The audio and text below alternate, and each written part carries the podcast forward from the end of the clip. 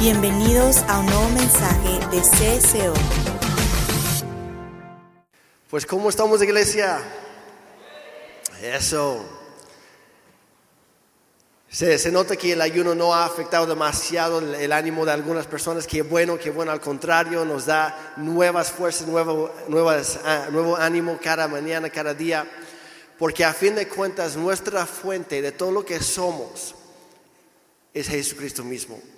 Y a- al, al entrar en su presencia intencionalmente cada mañana, encuentras todo lo que tú necesitas para ese día. Entonces, pues vamos a seguir ah, platicando en cuanto a algunas cosas este, intencionales también este, este mes que estamos en 21 días de ayuno y oración. Y este, el- la semana pasada mi guapísima esposa, la pastora Ana, ah, compartió sobre eh, el ayuno. Y si no estuviste o si no lo has escuchado, yo te animo, por favor, escúchalo. Puedes verlo en YouTube o escuchar en Spotify, los demás, las demás redes, porque va a ser de mucha bendición para tu vida. Y, y muchas veces nos enfocamos en otras áreas y descuidamos lo que es el ayuno. Y es, es una de las herramientas o las armas más fuertes, más poderosas que Dios nos da como cristianos. Así que por favor escuchen ese mensaje, está buenísimo. El día de hoy yo me voy a enfocar un poquito más en cuanto a la oración. Ahora, yo sé que muchas veces la, la oración es algo que nos intimida un poco, sobre todo a los hombres. No, no tienen que levantar la mano, pero lo sé. Igual a algunas otras personas. Porque a fin de cuentas muchos de, muchos de nosotros lidiamos eh, con todo este proceso, sobre todo en cuanto o, o- o debido a las comparaciones. Pensamos es que yo no sé orar de manera tan elocuente como otras personas. ah, o mis oraciones no duran mucho como otras personas. Eh, ellos pueden echarse una hora, dos horas y, si- y sin repetir nada. Y yo después de 30 segundos ya, ya ni sé qué decir. O, o- o con, con los hombres, normalmente no levantan la mano, pero, pero, este, hemos platicado anteriormente sobre esto. Que, que sobre todo cuando, cuando estamos con la esposa, no sé de ustedes, pero mi esposa es una guerrera de oración. Y, y- y muchas veces estamos orando en la noche, lo que sea, y, y está orando y está casi, casi cayendo, este, lo- lo- los ángeles se, se están ah, apareciendo por todos lados y se ve que, que se está abriendo una, una brecha en la guerra espiritual cuando ora y todo lo demás. Y luego se voltea y me dice, Jeremy, tú síguele. Y yo, pues tú ya hiciste todo, ¿no? Ya yo qué hago, mejor yo te acompaño, etc. Y, y a fin de cuentas, muchas veces por las comparaciones, permitimos que haya estorbos en nuestra vida, cuando nuevamente es una, es una poderosa herramienta o arma que Dios nos ha dado. Hay otras personas que, que simplemente no oran porque no saben cómo. Y el día de hoy quiero hablar un poco sobre esto y quiero, sobre todo, quiero animarte el día de hoy. Porque la oración es algo muy, muy bueno y aparte te hace bien a ti. Es, es- es- es por, es por nuestro bien. Pero a veces no entendemos bien exactamente qué es la oración o cómo hacerlo o el por qué hacerlo incluso. Lo que quiero hacer hoy es darte algunos parámetros y, y una guía para ayudarte cuando tú oras. Porque la verdad me ha ayudado bastante a mí. Ahora, para- antes de entrar a esto, hay que contestar la pregunta. Jeremy, ¿qué es la oración? Para empezar. Porque hay, hay- hay una, una confusión incluso en cuanto a qué es. Lo voy a simplificar. La oración, podríamos resumirlo así, la oración es simplemente hablar con Dios. Es hablar con Dios. Y esa es la primera razón para orar. Es para profundizar nuestra relación con Dios. Así como hablas con, con tus cuates, tus compadres, tu mejor amigo, con tus papás, con tus hijos, etc. De la misma manera puedes hablar con Dios. Es más, Dios quiere que le hables así. Él lo anhela, es lo que Él quiere. Y lo vemos, no, no vamos a entrar a todo, pero lo, vemos de- desde, desde el huerto de Adán, desde la creación del ser humano, de Adán, de Adán y Eva. Dice en la Biblia que Dios bajaba y caminaba en el huerto de Edén. Caminaba con Adán y Eva todos los días para conversar con ellos.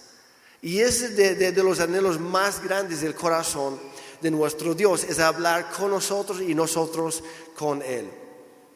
Pero creo que muchas veces las expectativas que nosotros mismos ponemos sobre la práctica de la oración es justo lo, que nos impide tener una conversación natural y sencilla con Dios.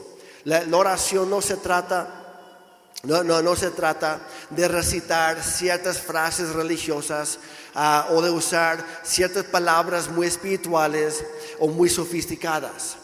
Hay, algunas personas que cuando oran incluso cambian la voz y su semblante, todo, todo cambia, es como que son otras personas de repente.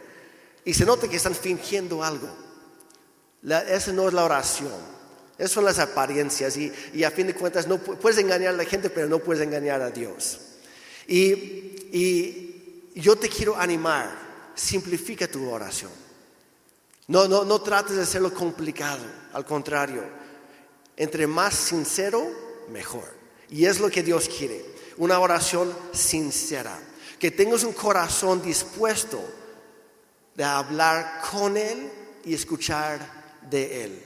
Porque nuevamente es una conversación. Algunas personas oran, pero es como si fuera una lista para Santa Claus o algo así. Su lista de, deseos. Dios, buenos días, quiero esto. Adiós, nos vemos, nos vemos mañana.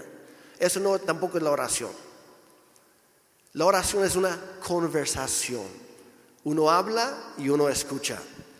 Y, en Juan 15, no lo vamos a leer, pero si lo quieren ir anotando, de hecho, hoy vamos a ver muchos versículos para que los apunten, o también están ahí eh, en el app de la Biblia, en el evento de hoy. Pero en Juan 15 Jesús nos dijo que, que separados de Él o lejos de Él, nadie somos y nada podemos hacer.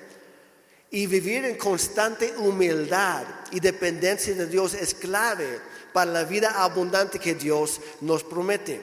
Porque el orgullo nos estorba para recibir la gracia y la bendición de Dios. De hecho, eso explica por qué muchas personas no oran, no se dan cuenta de esto. Muchas veces no oramos porque somos orgullosos y pensamos que no necesitamos la ayuda de Dios. Yo soy culpable de esto a veces.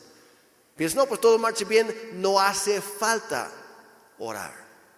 Y se nos olvida que la oración no es para pedir algo solamente, es una conversación, es una relación diaria con Dios.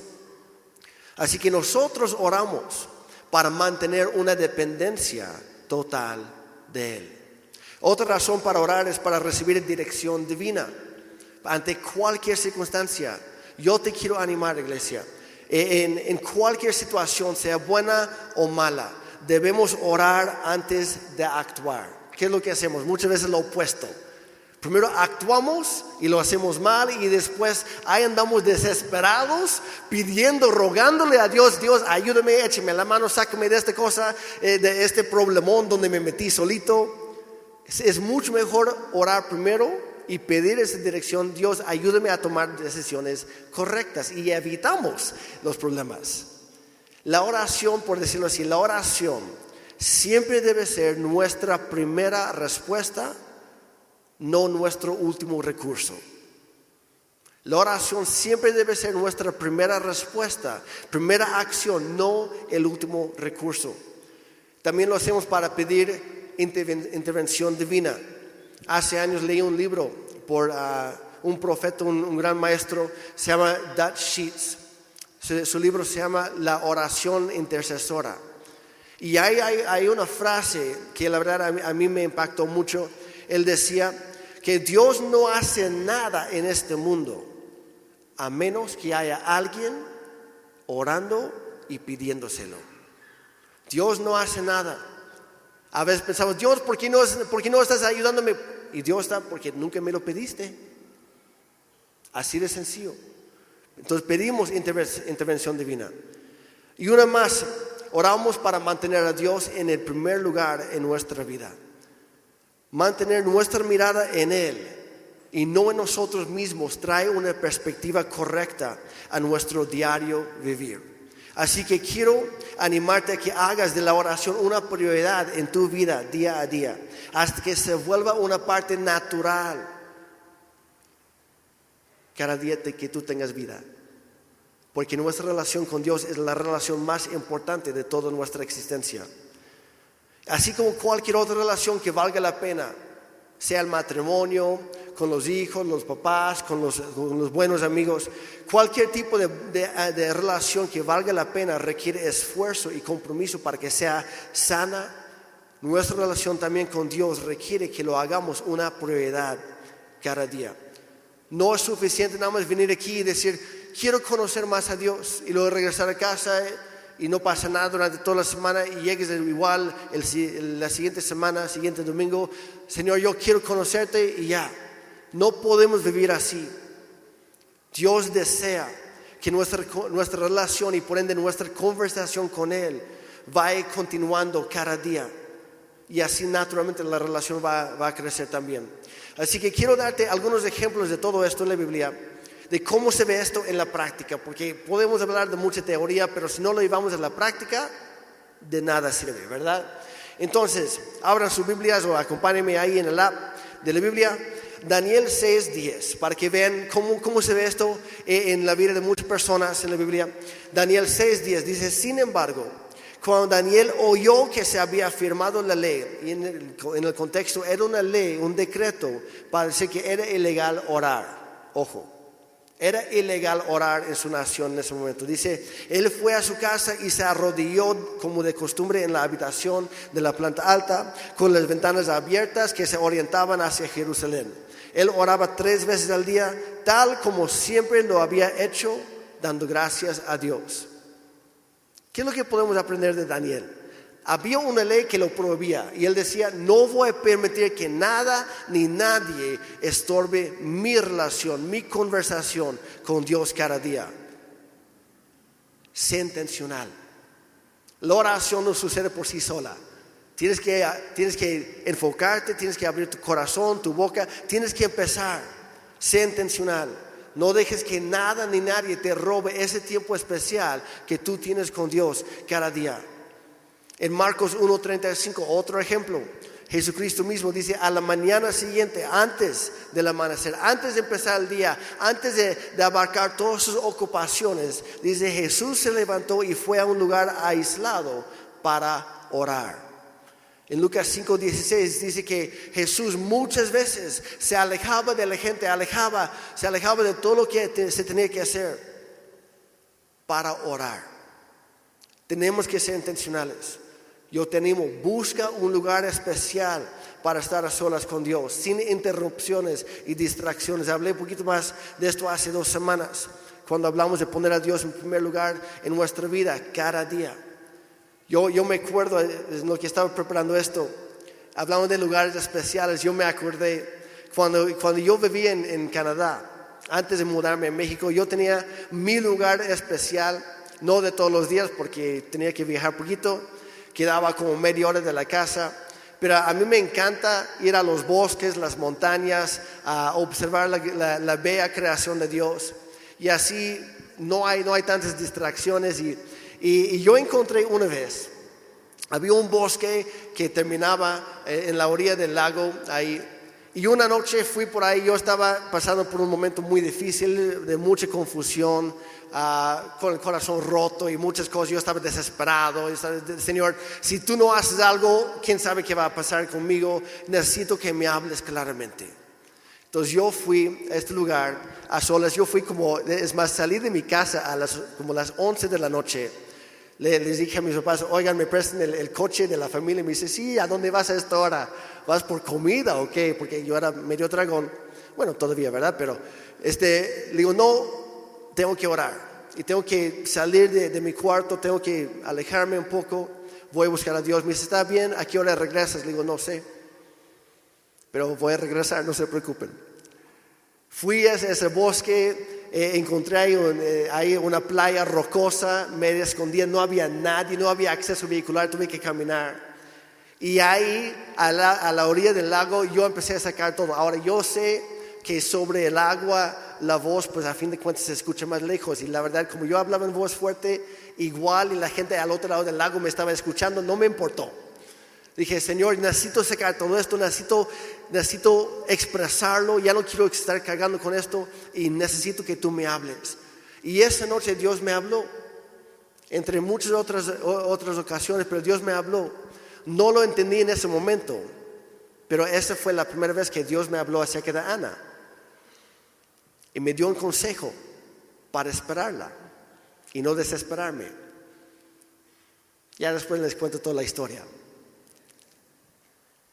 El punto es este, cuando tú te alejas de las distracciones, de las ocupaciones y buscas a Dios, de repente tu relación con Él crece, pero hay que ser intencionales.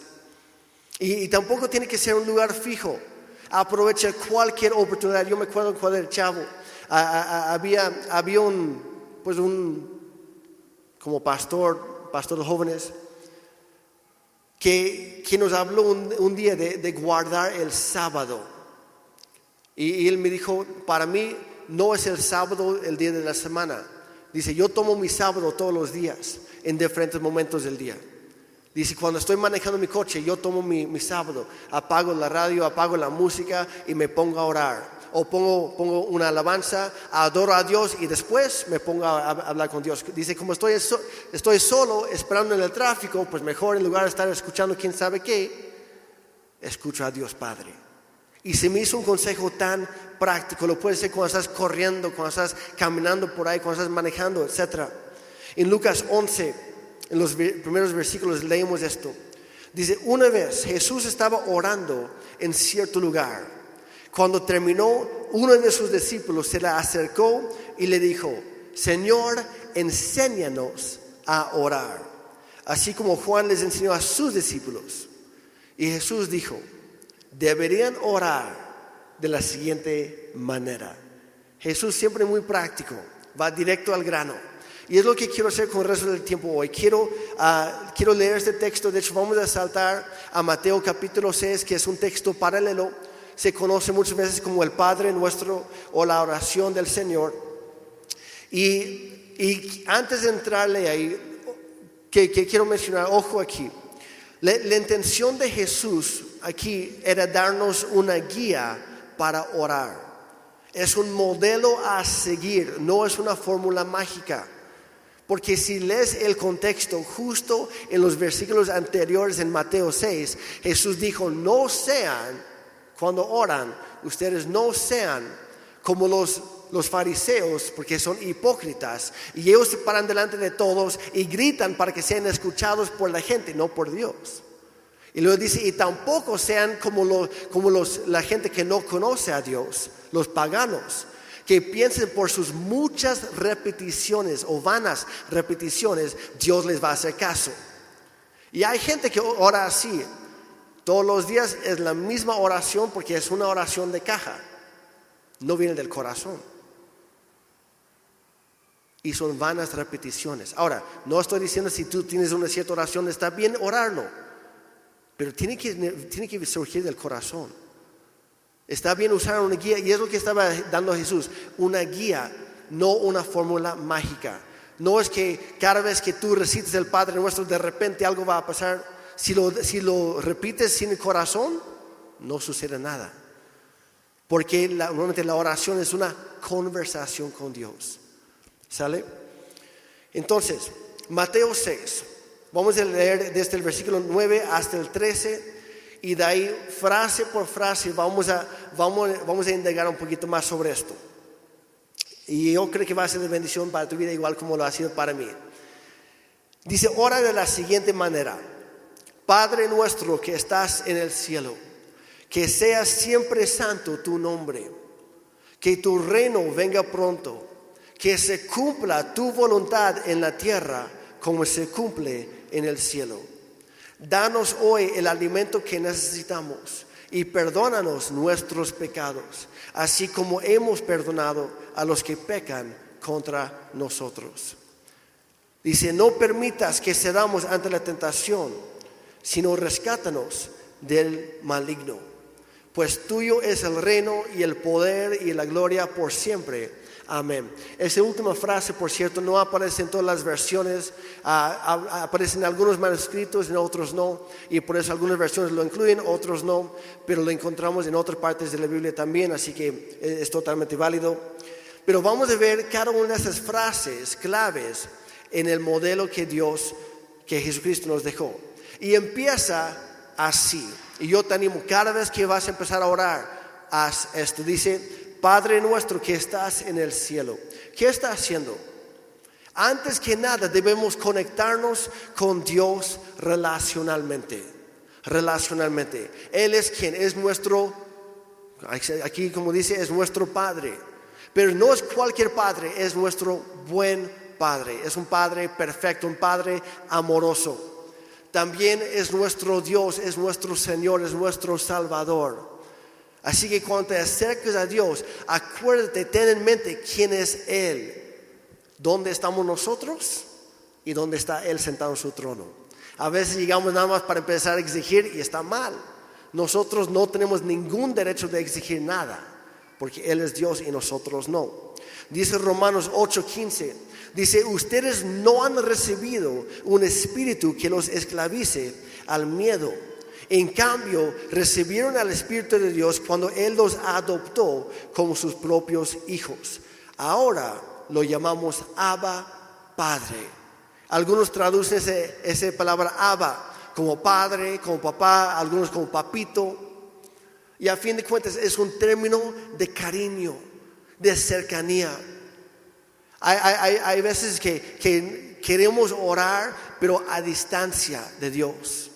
Y sí, somos pecadores, no merecemos su, su, gracia, pero Él nos lo da gratuitamente. Y a veces lo que hace falta para algunas personas es creer, realmente creérnoslo, que somos sus hijos y sus hijas. Cuando me dirijo a Él, no es Dios, este, si es que tienes tiempo para mí. Así no soy con mi papá terrenal y mi Padre celestial es mucho mejor. Él siempre tiene tiempo para nosotros. Es, papá, Padre, te necesito. Necesito hablar contigo, necesito escucharte. O simplemente, papá, Padre celestial, quería darte gracias por esto, porque tú has sido tan bueno. Hay que conectarnos primeramente, relacionalmente con Él. Cuando oras, recuerda tu lazo íntimo, relacional con tu Padre amoroso. Empieza reconociendo quién es Dios, que Él merece todo, todo honor, toda alabanza. Así, y si notas, así comienza y así termina el Padre nuestro. ¿Cuántos le lo habían notado? Empieza y termina alabando a Dios, reconociendo quién es Él, dándole gracias. Y en medio tenemos un sándwich de seis oraciones, seis peticiones. Y las primeras tres son dirigidas hacia Dios. Son peticiones para Él. Y las últimas tres son peticiones para nosotros. Nuevamente, ¿en quién se enfoca primero? No nosotros, en Dios. Y esa es la guía que Dios, que Jesucristo nos, nos deja en el Padre nuestro. Yo te sugiero que sigas ese modelo. Que antes de pedir para ti mismo, Siempre busca conectarte con el corazón de Dios. Y luego pida, pide por los demás. Busca su voluntad primero. Y al último, pide por ti mismo. La segunda frase que es, que sea siempre santo tu nombre. Y esto habla nuevamente de alabar su nombre. La adoración quita el enfoque de, nuestro, de nosotros mismos para ponerlo en Él. Cuando adoramos, nuestros corazones adquieren una actitud de asombro, de gratitud. Y, nuestras peticiones y circunstancias toman un asiento trasero después de todo esto, cuando estamos enfocados realmente en Él. Ahora, ¿cuáles son los nombres de Dios? Dice que seas siempre santo tu nombre. ¿Cuáles son los nombres de Dios? No lo vamos a leer todo, ya después, si quieren, les damos las referencias. Bien, la Biblia dice, ah, en algunas versiones dice Yahvé, otros Jehová, en otros dice el Señor y, luego da la definición en lugar de decir el nombre. Pero dice que el nombre de Dios, Él es nuestra justicia. Él nos hace limpios. Es nuestro santificador, nos hace santos. Nos aparta, nos, nos llamó. Él, es nuestro sanador. Dice la Biblia que Él nos sana de todas nuestras dolencias y enfermedades. Dice que el Señor es nuestra bandera de victoria porque Él ha derrotado a nuestros enemigos. Él es nuestro buen pastor, el que nos cuida. el que nos habla, el que nos guía, nos protege. Otro nombre es Jehová Shalom, nuestra paz, porque Él es nuestra paz en medio de cualquier tempestad o tormenta en la vida. Y dice, hay un, versículo en los Salmos, dice que, que, que los, los justos, los que conocen el nombre del Señor, corren hacia Él porque Él es una torre fuerte que provee refugio para todos aquellos que confían en Él. Él es nuestro proveedor, Él suple todas nuestras necesidades. En Mateo y también en Isaías dice que su nombre es la esperanza de todas las naciones. Y la lista sigue y sigue y sigue. ¿Por qué menciono esto? Porque cuando tú te acuerdas de los nombres de Dios, de quién es Él, te inspira para hablar con Él. Cuando tú te acuerdas, cuando tú estás pasando por una enfermedad y tú te acuerdas de repente, es cierto, Él es mi sanador. Así te diriges a Él. Padre Santo, gracias por ser mi sanador. Y es por eso que es tan importante estudiar iglesia la Biblia todos los días para recordarnos de quién es Él. Dice en Proverbios 18:10, el nombre del Señor es una fortaleza firme. Los justos corren a Él y quedan a salvo. Conocer y usar los diferentes nombres de Dios en nuestra oración nos ayuda a apreciar sus diferentes cualidades y características y nos identificamos con Él. La siguiente frase que vemos en el Padre Nuestro dice que tu reino venga pronto. De hecho voy a juntar dos frases.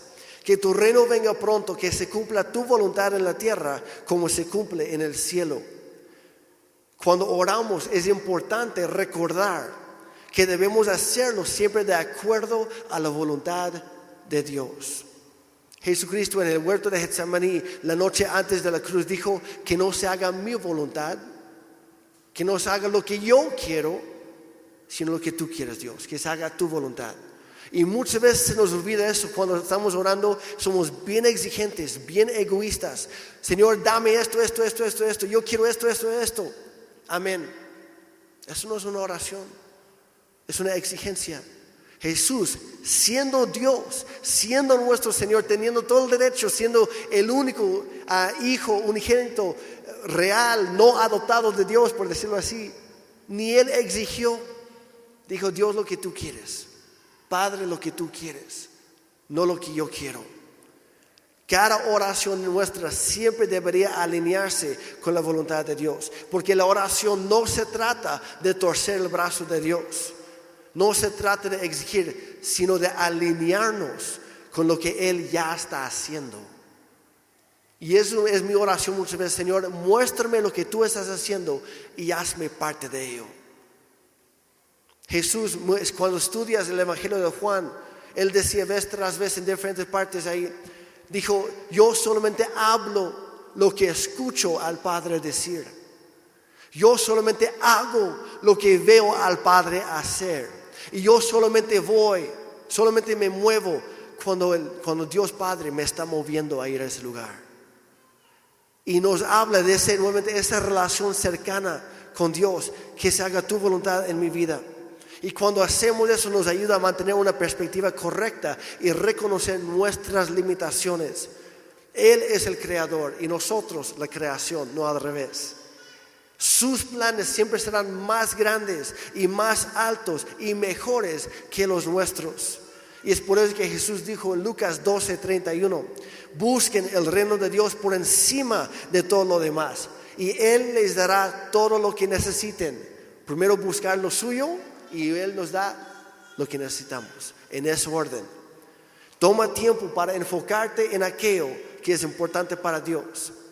Que ahí surge otra pregunta. ¿Qué será importante para Él realmente? ¿Qué es lo más importante para Dios? ¿Sabes?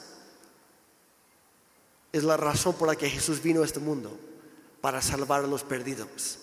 Y en tus oraciones diariamente ora por la salvación de tus amigos, tus familiares que no conocen a Dios y de las personas con quienes tú vas a tener contacto. Ora por la iglesia alrededor del mundo. Oramos también por las autoridades, porque Dios honra a los que le honran. Y la Biblia dice que Dios ha puesto, ha colocado cada autoridad civil que hay, sea que hayas votado por él o por ella o no, eso no es el punto. Si Dios los ha puesto ahí, hay que orar por ellos, hay que honrarlos. Y también oramos que la voluntad de Dios sea hecha en y a través de nosotros, cumpliendo así sus propósitos en nuestra vida. Amén. La siguiente frase que vemos en el Padre nuestro dice, danos hoy el alimento que necesitamos. Ahora, aquí no solo se refiere a la comida, sino a todas nuestras necesidades. Dios quiere que oremos, y ojo aquí, Dios quiere que oremos en lugar de preocuparnos por esas cosas. Dice los gentiles, los paganos, dice en, otro versículo, dice, ellos se ansían y se preocupan y corren detrás de esas cosas, pero ustedes no. Lo dice en el mismo Mateo capítulo 6. Pero quiero resaltar lo que dice en el libro de Filipenses capítulo 4. En el versículo 19 dice, así que mi Dios les proveerá de todo lo que necesiten, conforme a las gloriosas riquezas que tiene en Cristo Jesús. Las riquezas de Dios son infinitas. La Biblia dice que Él es el dueño de todo lo que hay, de todas las montañas donde están resguardados depósitos enormes de oro y plata y todo lo demás que, que el hombre busca muchas veces para enriquecerse. Eso pertenece a Dios. Y a Dios no le cuesta nada compartirlo con sus hijos y con sus hijas cuando lo necesitamos. Hijo, dije cuando lo necesitamos. Muchos se acercan a Dios para ser ricos y el Evangelio no se trata de eso. Dice, búsquenme a mí primero y yo les daré todo lo que necesitan. Y no van a tener que preocuparse por ello. Podríamos ser tentados a preocuparnos y a estar ansiosos por lo que ya sucedió en el pasado o por lo que ya o por lo que podría suceder en el futuro. Pero Dios quiere que nos enfoquemos en él y en el hoy. Lo pasado ya pasó y por más que quisiéramos no podemos cambiarlo. Y el futuro no lo tenemos garantizado, entonces ¿para qué preocuparnos? Hay que vivir el hoy. ¿Qué es lo que tú necesitas hoy? Pídeselo a Dios y descansa en sus promesas, porque Él es fiel en cumplirlas. Si hay algo que te toca hacer, entonces sí, hazlo y de todo corazón para su gloria, confiando en Dios, que Él te dará las fuerzas, la sabiduría, el entendimiento o lo que tú necesites. Tal como dice en el mismo capítulo, pero regresando al versículo 6. En Filipenses dice, no se preocupen por nada, en cambio, oren por todo. Y no sé si lo captaron. Es uno o el otro. No puedes hacer ambas cosas al mismo tiempo. Dice, díganle a Dios lo que necesitan, lo que necesitan y denle gracias a Dios por todo lo que Él ha hecho. Cualquier cosa que merece nuestra preocupación, merece nuestra oración. Si es suficientemente grande para que tú, estés, tú te estés preocupando, deberías estar orando por eso. Y nuevamente, o es orar o es preocuparte. No puede ser ambas cosas al mismo tiempo. Porque la preocupación, si lo quieren anotar, está aquí en la pantalla, la preocupación es una conversación que tienes contigo mismo sobre cosas que tú no puedes cambiar. Eso es la preocupación. Y le damos vuelta y vuelta y vuelta. Y nos, nos desesperamos más y más y más. Porque no podemos hacer nada. Esa es la preocupación. La oración, por otro lado, es una conversación que tienes con Dios sobre cosas que Él sí puede cambiar. Es uno u otro, tú escoge. Es más, cuando llegas con un problema y, y, te topas con un familiar, un amigo, un compadre en la oficina, lo que sea, ¿cómo estás? No, es que, híjole, no sabes la semana que estoy teniendo. Si no usas la palabra, te estás preocupando. ¿Qué es lo que debe de ser? Soltarlo en manos de Dios, confiar en Él. Si oráramos tanto como nos preocupamos a veces, tendríamos menos cosas por qué preocuparnos. Es uno o el otro.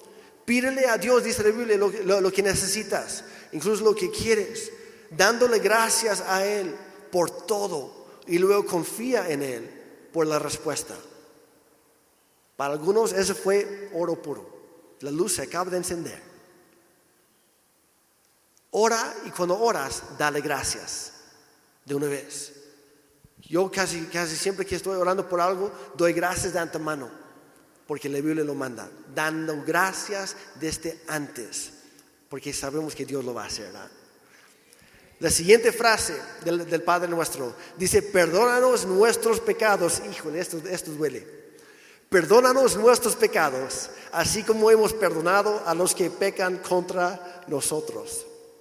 Ahora, cuando leemos la Biblia, hay, que estudiarla, hay que, hay que entenderla y hay que tener mucho cuidado de no cambiar la posición de las palabras a nuestra conveniencia. No, no dice, perdónanos nuestros pecados, así como algún día quizá tal vez podríamos perdonar a los que pecan contra nosotros. ¿Así dice? ¿Qué dice? Así como hemos perdonado. Da por hecho que ya lo hiciste. Está diciendo, y esto es para alguien, Tú no puedes, en cuanto al perdón de Dios, tú no puedes pedir que Dios te perdone a ti si todavía te estás aferrando a ofensas con alguien más. Dios te perdona a ti en el momento que tú perdonas a los demás. Es así de fácil. Es un intercambio que haces tú con Dios. Jesús nos enseña que nos aseguremos de que nuestro corazón sea recto y limpio delante de Dios y también delante de las demás personas.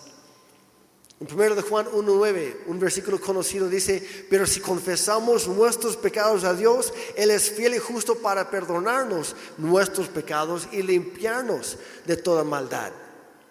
Y esa es parte de la salvación. Dios nos perdona, sí, pero hay una cláusula. Dice, entrégale tu culpa a Dios. Tus pecados, tu, preocupación, tu vergüenza, entrégalo todo a Dios. Él quiere perdonarte. Luego, así como Dios extiende su gracia hacia nosotros, nosotros debemos, no podríamos, no es una sugerencia, debemos perdonar a todos los que nos ofenden y nos lastiman. Esta es la única parte de todo el Padre nuestro en la que Jesús pone una condición, una cláusula. Y muchas veces la gente lo ignora pero Jesús en su sabiduría lo repitió después, justo después del Padre nuestro. En Mateo 6, 14 y 15 dice, ¿por qué? Nuevamente, si dice por qué es porque algo vino antes. Y hace referencia a esta frase. Dice, porque si perdonan a otros sus ofensas, también los perdonará a ustedes su Padre Celestial. Y suena bonito, ¿verdad? Ah, qué bueno. Pero luego lo voltea. Y esto nos, nos incomoda. Dice, pero si no perdonan, si no perdonan a otros sus ofensas, ¿qué dice? Ah, pues no pasa nada. Dios es todo amor. De todas formas, Él te perdona. ¿Así dice? No. Dice, si no perdonan a otros sus ofensas, tampoco su Padre perdonará a ustedes las suyas. Cuidado con eso. Hay, que considerarlo seriamente. ¿Cuál, ¿Cuál pesará más delante de Dios? ¿La ofensa que el otro tipo me hizo o todas las ofensas que yo le hice contra Dios? Nos conviene perdonar, iglesia. Nos conviene. No es que Dios no esté dispuesto a perdonarnos si nosotros no perdonamos a los demás. Lo que sucede en realidad es que cuando nos aferramos a la ofensa, y no soltamos ese perdón como Dios lo ha hecho con nosotros, estamos bloqueando su bendición por nuestra falta de perdón. Ana, ah, hace, hace unos meses cuando hablamos de, de, la serie de Rompiendo Maldiciones, ¿se acuerdan que ella este, agarró aquí unos cheques, unos como tipo pagarés? ¿Se acuerdan de eso? Y son todas las ofensas que nosotros tenemos, que Dios tiene derecho de seguirlos guardando. Y Él dice, tú rompes los tuyos, yo rompo los míos.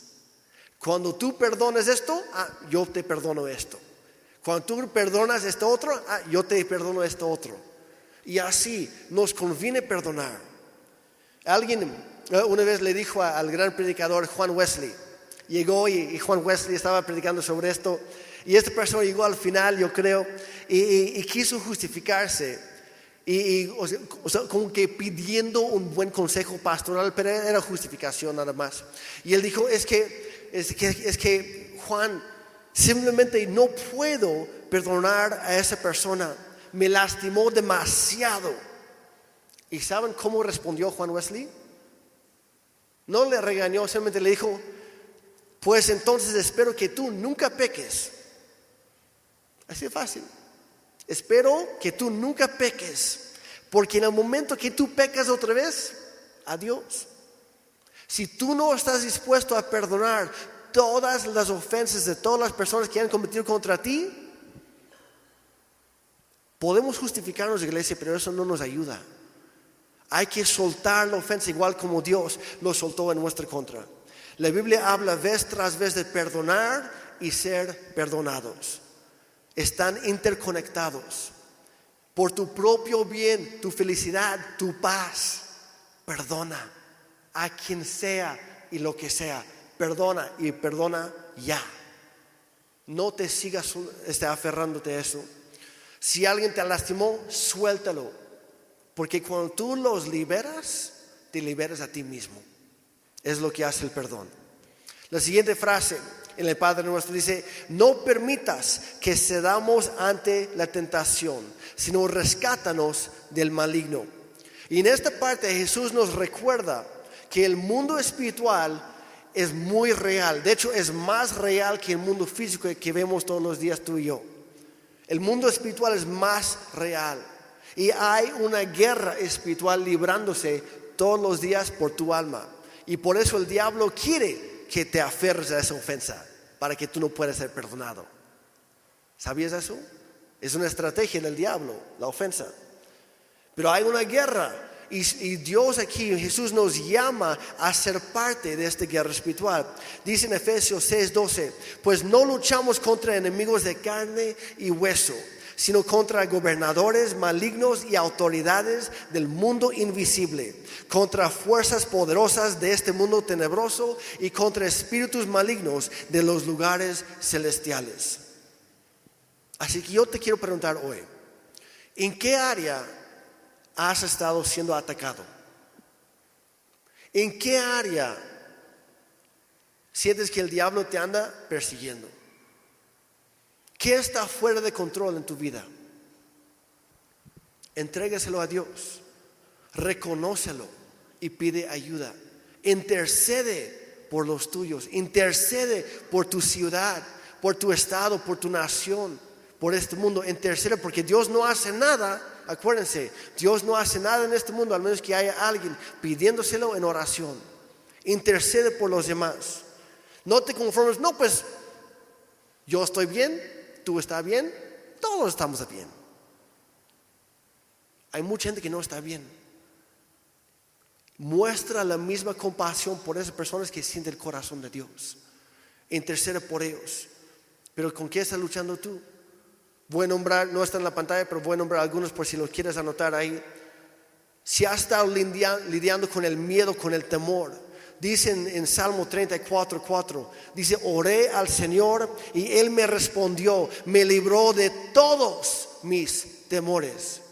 Cuando tú te acercas a Dios en conversación, en tu relación con Él, y oras, lo sueltas con tu boca y Dios entra en acción y te libera.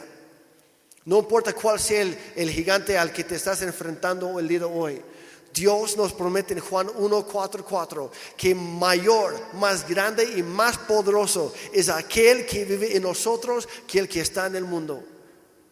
El gigante frente a ti puede ser enorme, pero no es tan grande como nuestro Dios. Y en Él ya tenemos la victoria, porque Él es nuestra bandera de victoria. Nuevamente, el nombre. Por eso hay que estarnos recordando de eso constantemente. En Juan 16, 33 Jesús nos dijo, nos dijo que Él ya ha vencido al mundo, ya ha vencido la muerte, ya ha vencido al maligno. Y no es para, no es para que andemos buscando pleito con el diablo, pero es reconocer que lo que Él está haciendo es nada más dar sus últimas patadas, porque Cristo ya lo venció. Y la última frase en el Padre nuestro dice lo siguiente, pues tuyo es el reino y el poder y la gloria por siempre Amén. Dice Jeremías 30, 32, 17. Dice, oh, oh Señor soberano, tú hiciste los cielos y la tierra con tu mano fuerte y tu brazo poderoso. Nada, digan conmigo, nada, nada, nada, nada es demasiado difícil para ti. Nada es demasiado difícil para nuestro Dios. No hay nada que sea difícil ni tampoco imposible para Él. Por eso oramos, iglesia. Reconocemos que Dios, yo, yo puedo hacer muy poquito. Sí, hay algo que yo tengo que hacer muchas veces. Tengo que llevarlo a la acción. Pero mi parte es muy pequeña al comparar con lo que tú haces. ¿Qué es lo que yo puedo hacer? Puedo orar. ¿Qué es lo que Dios puede hacer? Todo lo demás todo lo demás, porque su fuerza es ilimitada, su poder no tiene fin, su amor por ti tampoco es condicional. Y cada vez no importa lo que tú hayas hecho, porque es otro estor muchas veces en nuestra mente, porque no oramos, porque nos sentimos muy sucios, muy indignos. Y sí es cierto, pero ¿qué creen? Cuando nos acercamos a Dios en humildad y decimos, Padre, perdóname lo regué otra vez. Dios en ese momento, igual como el, el papá del hijo pródigo, nos recoge, nos levanta en sus brazos de amor. Y lo primero que nos dice no es, hijo, te dije, y nos da una regañar, nos dice, hijo, qué bueno que ya te acercaste otra vez, te estaba esperando. Dios siempre te está esperando, iglesia. Por eso oramos, porque no hay nada difícil, ni imposible, ni inconveniente para nuestro Dios. ¿Quiere conocer el secreto, la clave de la oración? ¿Quiere saberlo o no? Con esto voy terminando. Si tú quieres mejorar tu vida de oración, hay una sola cosa que tienes que hacer. Y es lo siguiente. La clave de la oración es simplemente orar. Es hacerlo. Yo me acuerdo hace, hace años, escuché la historia, no me acuerdo si era Derek Prince o alguien más, o otro pastor o predicador, no, no me acuerdo. Pero decía que habían anunciado en la iglesia que, que cierto día iba a haber, iba a haber una reunión de oración. A tal hora en la tarde y y pues llegó el, pastor temprano ahí, de repente entra temprano una, una, señora ya grande y llegó y dice, este, pastor, una pregunta, perdón, este, ¿a qué hora empieza la clase de oración? El estudio de oración dice, no, no, no va a haber ninguna clase, ningún estudio. ¿Cómo? Pero si anunciaron que iba a haber, no, no, no, dijimos que íbamos a orar, vamos a orar. Y la señora dice, ah, no, yo no venía para eso. Y se fue. Quería aprender a orar, no quería ponerlo en práctica. La clave de la oración es hacerlo. Es como cualquier cosa en la vida. Si quieres mejorarlo, hay que empezar. Y espero que el día de hoy haya, eh, eh, haya logrado quitar algunos estorbos en tu mente o en tu manera de pensar. Facilitarlo un poco. Porque no tiene que ser algo complejo. Empieza empieza. Si el día de hoy, si tú recordaste el día de hoy, es una oración larguísima de 43 segundos, por ahí empieza. Mejóralo. Llega al minuto. De ahí a 2, 3, 5 minutos. De ahí a 10, 15. De ahí media hora. El apóstol Pablo dijo, yo quisiera que todos oraran tanto como yo. Y no estaba siendo jactancioso. Estaba diciendo, cuando lees sus cartas, está diciendo, yo oro en todo momento. Como ya leemos, oren en todo momento. Porque es una conversación continua con Dios. Y llega al punto que dejes de ver el reloj. Dejas de sentir la obligación y se vuelve algo natural, algo que disfrutas. Pero tienes que empezar a dar los primeros pasos porque no sucede por sí solo. Desarrolla un día a la vez tu relación con Dios a través de la oración. Y quiero darte algunos otros, otros consejos prácticos. A veces ayuda a tener un compañero de oración. Alguien aquí de la misma iglesia, un amigo cercano que es cristiano, tu esposa, tu esposo, alguien que está orando contigo, con quien compartes tu- tus peticiones. Y oye, estoy orando por esto, necesito refuerzos, ayúdame con esto. Y luego esa misma persona de repente te, te pregunta, te manda un WhatsApp, ¿ya oraste hoy? Gracias por recordarme. Y te ayuda a crecer. Otro, cuando hay reuniones de oración, que por cierto aquí tenemos una oración, una reunión de oración y alabanza cada primer viernes del mes. El siguiente toca el 2 de febrero, en dos semanas. El 2 de febrero a las 7 de la tarde, todo el mundo ya, ya se enteró, ya no hay excusa, ya no hay pretexto. Que seamos intencionales. Ven a, a- esa oración, porque algo especial sucede cada vez que nos reunimos juntos. Y también los grupos conexión que vamos a empezar en un par de semanas, hay oración en cada grupo conexión.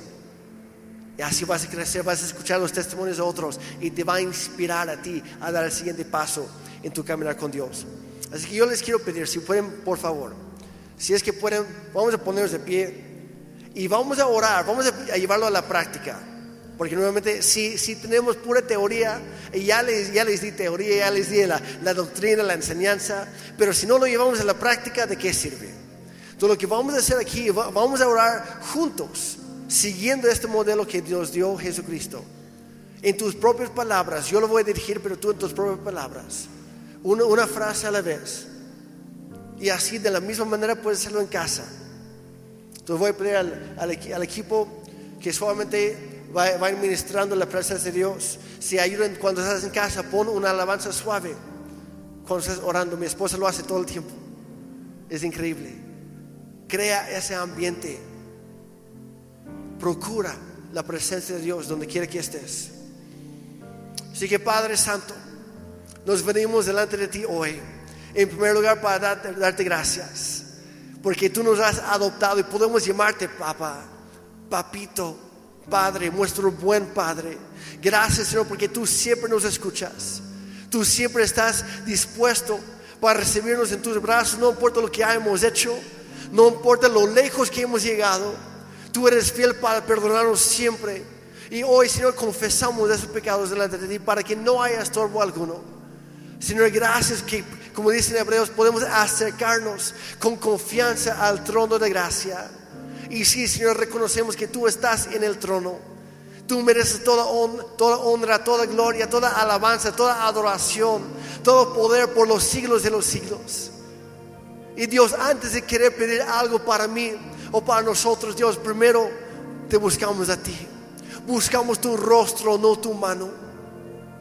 Señor, gracias porque has sido tan bueno con nosotros. Que sea siempre santo tu nombre. Y te alabamos Dios por quien eres, porque tú has sido fiel en todo momento, tú has sido bueno, aunque nosotros no lo hemos sido contigo, tú has sido fiel, aun cuando te hemos rechazado, te hemos dado la espalda, tú sigues siendo fiel. Gracias por ser constante, gracias porque nunca cambias Dios, gracias porque en momentos de enfermedad tú me has sanado, en momentos de depresión tú me has animado, en momentos de, de gran ah, desesperación o ansiedad o, o temor, tú me has reconfortado en tus brazos de amor. Gracias porque como dicen los salmos, yo puedo, yo puedo habitar al, al abrigo del Altísimo, bajo la sombra de tus alas, Dios. Gracias porque tú siempre me cuidas. Tú eres, tú eres el Señor, mi bandera de victoria. Tú siempre vas delante de mí. Tú me cuidas, tú me proteges y tú ya has ganado la batalla que yo estoy enfrentando hoy. Gracias porque tú has derrotado a cada uno de, de mis enemigos. Padre, gracias porque tú eres mi sustento, mi proveedor. Gracias Dios porque puedo confiar en ti. Señor, yo te pido en el nombre de Jesús que tu, que tu reino venga pronto. Que el reino celestial se haga encima, se ponga encima de, de este gobierno y reino terrenal, no solamente en México, sino en todo el mundo. Sino establece tu reino, te pedimos en el nombre de Jesús. Que tú traigas tu justicia, tu paz, tu gozo, que son verdaderos. Y eso en respuesta a una nación arrepentida de rodillas. Hoy, Señor, como mexicanas y mexicanos, hoy te buscamos a ti. Señor, te pedimos perdón por todas, por todos los, los, pecados, grandes y pequeños como nación hemos pecado contra ti, hemos cometido, hemos permitido también. Muchas veces por quedarnos callados, Dios perdónanos. Nos comprometemos contigo hoy de Señor a interceder por nuestra nación como nunca antes. Vienen las elecciones, pero no solamente en tiempo de elección. En todo momento, Señor, México te necesita a ti. No hay nadie, ni político, ni gobierno, ni estructura, ni institución, ni organización que pueda hacer lo que tú puedes. Dios te necesitamos a ti. Te damos gracias por todos los demás, Señor, pero reconocemos que tu gobierno, tu justicia, tu presencia, toque es lo único que puede cambiar una nación. Y nosotros como mexicanos y mexicanos declaramos de todo corazón que nuestra esperanza se encuentra en el nombre de nuestro Señor y Salvador Jesucristo, delante del cual toda, toda rodilla se doblará y toda lengua confesará que tú eres rey. Hoy lo hacemos nosotros como iglesia tuya. Que venga tu reino, Señor, y que se cumpla tu voluntad aquí en la tierra como ya se hace en el cielo. Cumple tus propósitos a través de nosotros, Señor. Abre nuestros ojos para ver lo que tú estás haciendo y haznos parte de ello. Te pedimos en el nombre de Jesús. Muéstranos por dónde debemos, dar pasos y por dónde no. Señor, llena nuestro corazón y nuestra boca con tus palabras, con tu verdad, para que los demás puedan conocerte a ti. Señor, que se cumpla tu voluntad, la mayor siendo que los perdidos se vuelvan a ti, Señor, que sean salvos, porque tú enviaste a tu Hijo Jesucristo a morir en la cruz, a venir a este, este mundo que tanto amas, para que ninguno se pierda, sino que todos sean salvos. Padre, a través de nuestra vida, que muchos pueden conocerte a ti, en el nombre de Jesús. Dios, también te pedimos, ahora sí para nosotros, danos hoy el alimento que necesitamos. Decidimos, Señor, no preocuparnos ni por el ayer ni por el mañana. Nos conformamos sabiendo que tú eres fiel hoy y siempre. Y así como ha sido fiel en el pasado, lo seguirá siendo hoy y mañana y el resto de nuestra vida. No tenemos por qué preocuparnos. Y hoy tomamos la decisión de no preocuparnos, de no, ser, no estar ansiosos por nada, de no afanarnos por nada sino de confiar en ti siempre, porque tú eres un buen Padre. Y así como cuidas de las aves, cuidas de la más creación tuya, también vas a cuidar de nosotros. Ponemos nuestra confianza en ti, Señor. Señor, también humildemente te pedimos que tú perdones a nosotros por todos nuestros pecados, por todas nuestras ofensas contra ti y también contra las demás personas. Ayúdanos, Señor, a perdonarlos a los demás que nos han ofendido. Muéstranos si hay algo en nosotros, alguna ofensa que, está oculta, que está bien, bien este, escondida debajo de mucha tierra en nuestro corazón, debajo de mucha suciedad, de muchas justificaciones. Señor, sácalo a la luz para que nosotros podamos sacarlo, que podamos soltarlo y perdonar a los demás y así recibir tu perdón. Perdona, Señor, también por nuestra falta de perdón. Ayúdanos, enséñanos a ser como tú lo eres. Porque no queremos que nada estorbe nuestra relación contigo. Dios, pedimos que, que tú nos guardes de todo ataque del enemigo. Reconocemos que hay un mundo invisible, una guerra espiritual librándose y hoy, en lugar de ser espectadores, hoy nos hacemos partícipes. Dios, como dice en Efesios 6, nos ponemos la armadura de Dios sobre nosotros. Todas las diferentes partes. Dios, y nosotros hoy nos levantamos para interceder por nuestra nación, nuestro estado, nuestra ciudad, por nuestra familia, por nuestros amigos, por nuestros conocidos, por los que no conocemos, pero tenemos contacto con ellos de vez en cuando, por primera vez esta semana. Dios, que tú nos guardes a nosotros, guarda nuestra mente, nuestra alma, nuestro cuerpo, nuestro espíritu, Señor de todo, de toda artimaña, de todo ataque del enemigo, Señor, de toda tentación.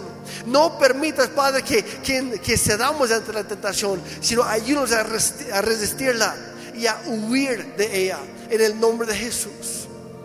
Padre, danos tu poder, tu fuerza para honrarte a ti y decir no al pecado.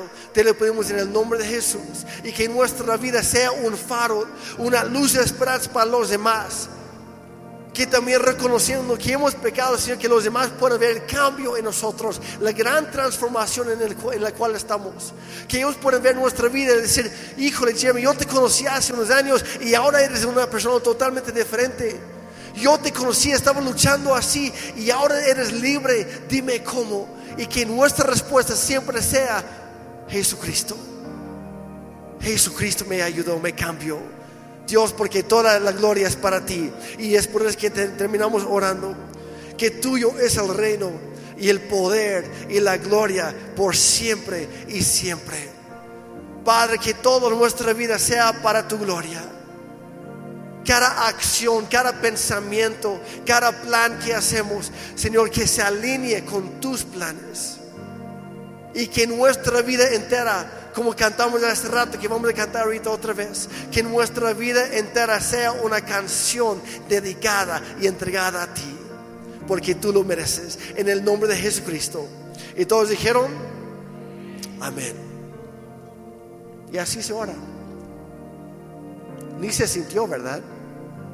¿Cuántos minutos fueron? Nadie se fijó. Porque la oración no es cosa de checar los minutos. Es cosa de meterte todos los días en la presencia de Dios. Amén. Ahora sí como estamos de pie, me gustaría hacer otra oración. Por si hay alguien aquí que, que la quiere. Ahorita estábamos orando por salvación. Y a lo mejor tú estás, tú estás aquí el día de hoy. Y estás pensando, Jeremy, pues yo, yo nunca había escuchado algo así en cuanto a la oración. Mi idea era muy de frente. Y sobre todo tenía la idea de que Dios ni me quería era muy lejano. Y no, Dios se hizo carne, se hizo humano, vino en forma humana, Jesucristo, para vivir una vida perfecta y morir en tu lugar y en el mío, en la cruz, pagando el precio de todos nuestros pecados, los pasados, los presentes y los futuros. Que eso no nos da licencia para seguir pecando a gusto, no, para nada, al contrario, pero nos demuestra una mejor manera de vivir una vida junto con Dios, entregada a Él. Entonces, si hay alguien aquí hoy que nunca has entregado tu vida a Cristo y quieres hacerlo hoy, es el momento perfecto. Quiero guiarte en otra oración que más que una oración es un compromiso que tú haces con Dios de vivir a partir de hoy todos los días para Él. Y Él te va enseñando, te va guiando en su palabra, en tu relación con Él. Entonces, si hay alguien que, quisiera hacer eso hoy, no, no, quisiera dejar pasar la oportunidad. Si hay alguien, no, tienes que pasar al frente, pero si puedes levantar la mano nada más para que yo sepa por quién voy a orar. Gracias. Gracias. ¿Alguien más? Gracias. Ok, gracias. Ok, entonces, pues, porque no, vamos a orar todos juntos para que nadie tenga que orar solo y nadie se está fijando en los demás. Es una conversación entre tú y Dios, así de fácil. Puedes repetir conmigo o en tus propias palabras. Padre Santo, yo te necesito. Soy un pecador. He cometido muchos errores en mi vida. He lastimado a otras personas, a mí mismo y a ti, Dios. Pero hoy quiero cambiar. No puedo hacerlo solo, yo te necesito. Te pido que tú me perdones. Y hoy yo recibo ese perdón. No lo merezco, pero yo recibo tu regalo de perdón y salvación en Jesucristo. Yo decido creer lo que dice tu palabra, que Jesucristo vino para morir en mi lugar, para perdonarme a mí, para salvarme de mis pecados y de la misma muerte. Y así como tú lo levantaste a Él al tercer día, también a mí me vas a levantar después de la muerte física para vivir para siempre en tu presencia. Señor, gracias por la nueva vida, la recibo hoy. Y mi compromiso contigo hoy y para el resto de mi vida, los días que tú me des, si Jesús murió por mí, entonces a partir de hoy yo viviré por ti. En el nombre de Jesús.